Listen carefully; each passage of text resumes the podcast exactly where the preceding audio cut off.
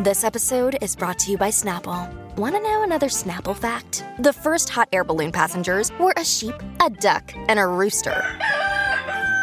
Ridiculous. Check out snapple.com to find ridiculously flavored Snapple near you.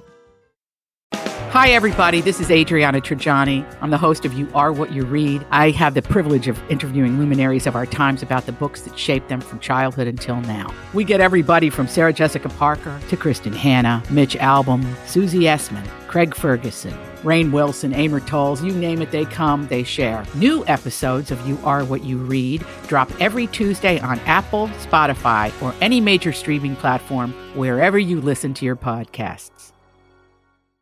Yes. I'm really excited to have this conversation because I've had yays and nays, and I'm talking Okay. about the Bob Ross documentary Yes. on Netflix. Talk to me.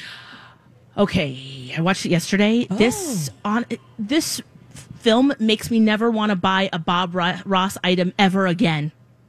No, you say again. Ever. Oh, yeah, because I've bought I've bought T-shirts and mugs, and you know he's he kind of is a like a cultural icon, right? We uh, we see him. We There's a he- Bob Ross channel.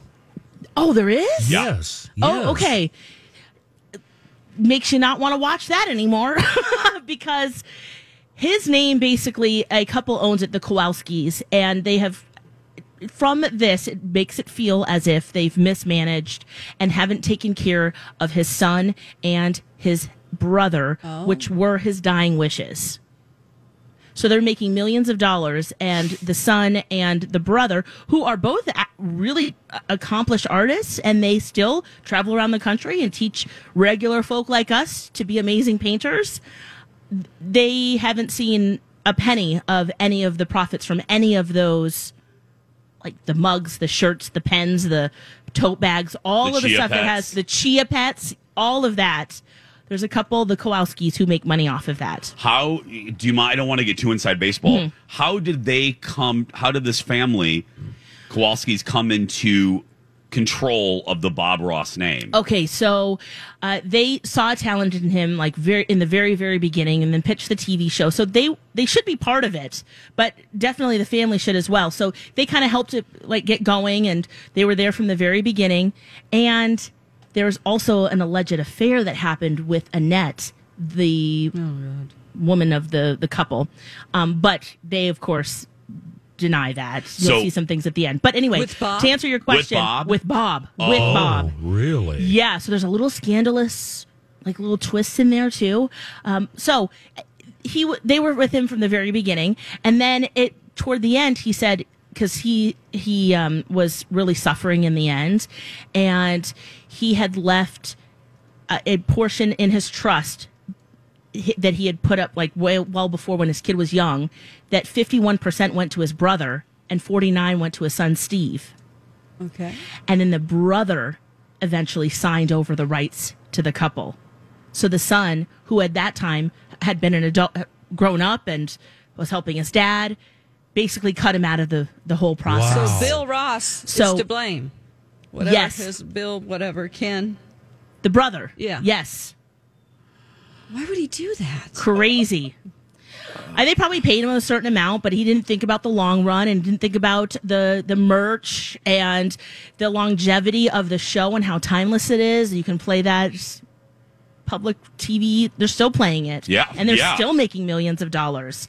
So it kind of feels like, well, this is kind of like between you and your uncle kind of situation, son, because Steve is on there. The other thing that's weird, he calls his dad Bob. Bob He's Ross's like- son calls, him, Bob. instead of dad. Yeah. It's, Yeah. That feels kind of weird to me, I, but I do you know, that too with I call Dar Dar, but I mean just on the radio. I don't call her Dar to her face. Right, I yeah. call my dad Unless by she's his bothering name. me, but yeah. Yeah, unless she's bothering you. oh, but yeah, it's kind of dark, and then it just feels. Uh, and look, it's all one sided, so I can see a lot of the criticism th- that they asked the Kowalskis and other people involved to be part of this documentary. Some of them decided not to because they're afraid of that couple.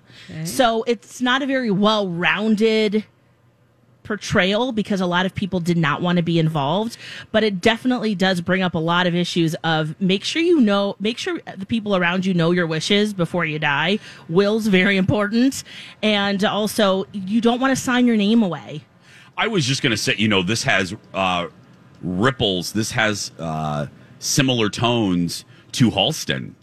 Oh, yes. That was just on on uh, Yes. on Netflix, where Halston signed over his name, and to this day, I mean the Family makes nothing. no, yeah, not that he had a lot of family to begin with, but is there a portion of you? I mean, obviously, I haven't seen this. I'm Yeah. flying at thirty-seven thousand feet above it. Sure. Is there a portion of you? I mean, if the brothers signed over the name, can you really blame the Kowalskis? I mean, Right. Well, that's right. That's kind of the, the- uh, like grind there of you just feel the worst for the son because he Yeah. really he just didn't uh, because the uncle had the 51% of the trust and signed that away. I mean, he has no rights to the legacy of his father.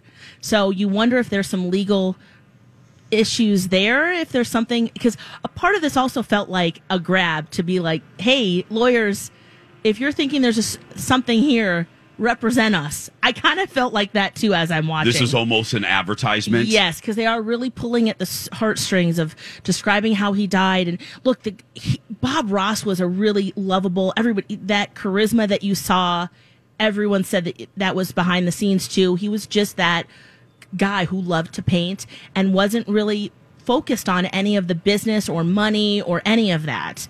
So you, you you love him, but at the same time you wonder like, gosh, that's kind of yeah how how Well, it's set up as sad. Question sad. for you: uh, i i how's the son doing? I mean, is he destitute? No, he is not. He's still g- going around and teaching painting and feels.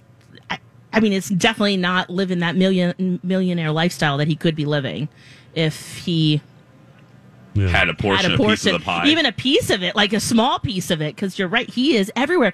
They they have kind of a racket going on in many ways because they'll they'll have a training for specific like if you want to be a Bob Ross trainer like painter to teach other people you have to use all of their products. You have to there's certain things you have to sign um, that are it's very restrictive. And the only person who can authenticate a bob ross painting is annette kowalski. Wow. and the son alleges that there is a um, they take paintings because you can really do a, an exact copy of his painting because he teaches you how to do it. And then they sign ross on it Ew. so he's alleging that as well Oh boy, this that's is crazy right Yeah, I so there's just so many different things i mean i'm not even Scratching that's not the even like half of it guys The Bob Ross documentary is on Netflix right now. Watch it. Let us know what you think on the Twitter machine. Lex in the Mm-hmm. Yes. cities, Dawn at Dark, Jason Matheson, and it is now illegal in Ramsey County to follow Kenny, so don't even bother.